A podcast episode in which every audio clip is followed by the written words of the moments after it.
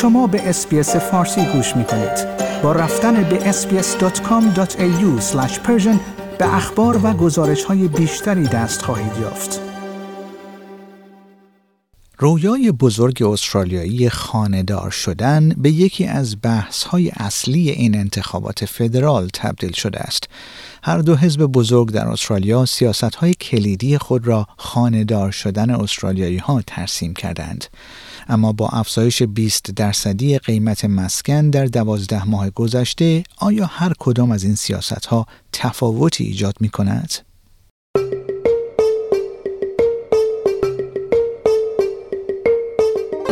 گزارش ویژه.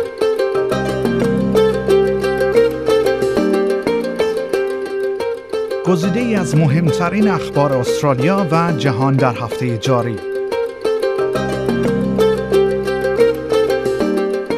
کاری از برنامه فارسی رادیو اس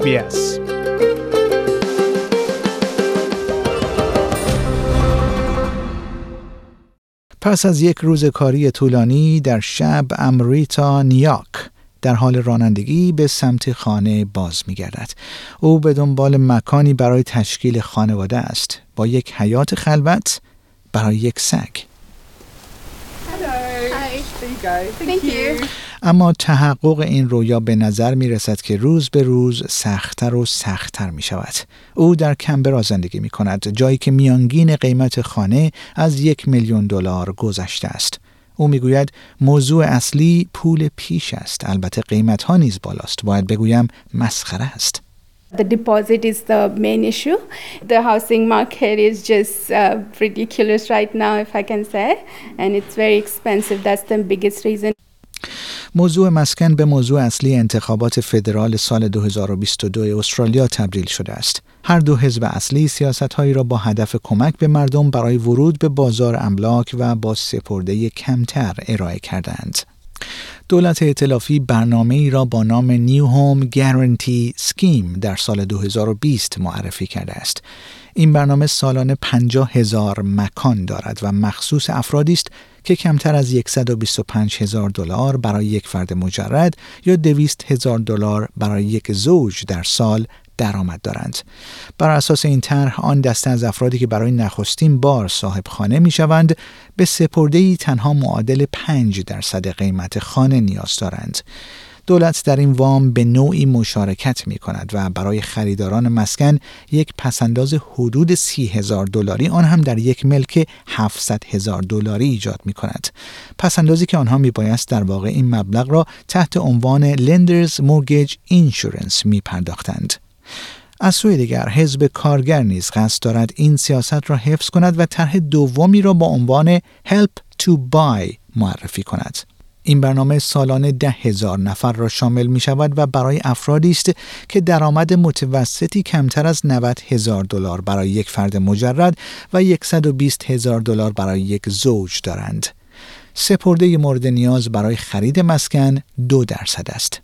خریدار مجبور نیست تا لندرز مورگیج اینشورنس بپردازد زیرا تحت طرح سهام مشترک دولت سی تا چهل درصد سهم در ملک مذکور خواهد داشت. خریدار همچنین بازپرداخت وام مسکن و بهره کمتری خواهد داشت زیرا آنها وام بانکی کمتری دریافت می کنند. بن فیلیپس اقتصاددان و دانشیار از دانشگاه ملی استرالیا می‌گوید برنامه پیشنهادی دولت ائتلافی از نظر تعداد در مقایسه با برنامه پیشنهادی حزب کارگر بزرگتر است اما برنامه پیشنهادی حزب کارگر برای کسانی که به اندازه کافی خوششانس هستند سخاوتمندانه تر است. I think both policies have the possibility of improving the situation for a small number of Australians. I think the coalition scheme is larger in terms of number. The Labor's is, is smaller in terms of number, being only capped at 10,000 potential households, but is more generous for those who are lucky enough to take it up.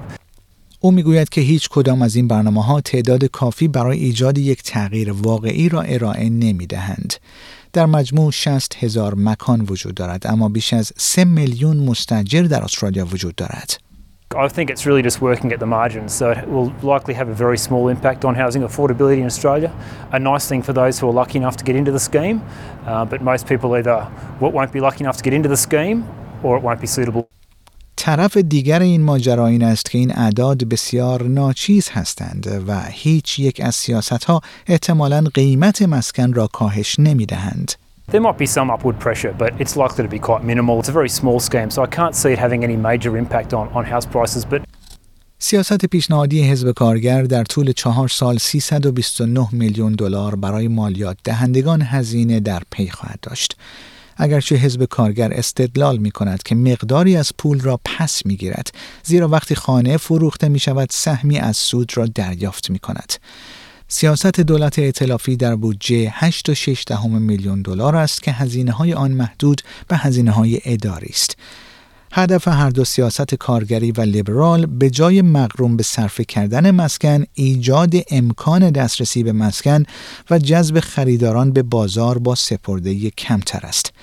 هیچ یک از این دو حزب به دنبال کاهش واقعی قیمت مسکن نیستند زیرا این امر بر دو سوم استرالیایی هایی که همینک صاحب خانه هستند فشار می آورد به خصوص آنکه پیش بینی می شود که نرخ بهره بانکی بار دیگر افزایش خواهد یافت with interest rates on the way up, that might be one way to, uh, to lowering house prices. And that's, that's good for some people who have a reasonable deposit, but for those who are low income, uh, it's quite a challenge in terms of higher repayments. So you kind of can't win either way. اما برای آن دسته از افرادی که برای مدتی طولانی مستجر بودند حزب سبزها سیاستی را با هدف ساخت 125 هزار ملک مسکونی دولتی پیشنهاد کرده که سقف میزان اجاره آن معادل 25 درصد از درآمد مستجر است. با این حال برای امریتانیاک سیاست های مربوط به مسکن در شمار اولویت های اصلی او در انتخابات پیش روست. That's um, one of the main reason, uh, I guess, when I put it the priorities in front. Uh, housing policy would be the one of the priority. I think top three, I would say. شنوندگان گرامی این گزارش رادیو SBS فارسی بود که من پیمان جمالی اون رو به همراه همکارم لوسی موری تهیه و تقدیم حضور شما کردیم. آیا می خواهید به مطالب بیشتری مانند این گزارش گوش کنید؟ به ما از طریق Apple Podcast، Google Podcast، Spotify یا هر جای دیگری که پادکست های خود را از آن می گیرید گوش کنید.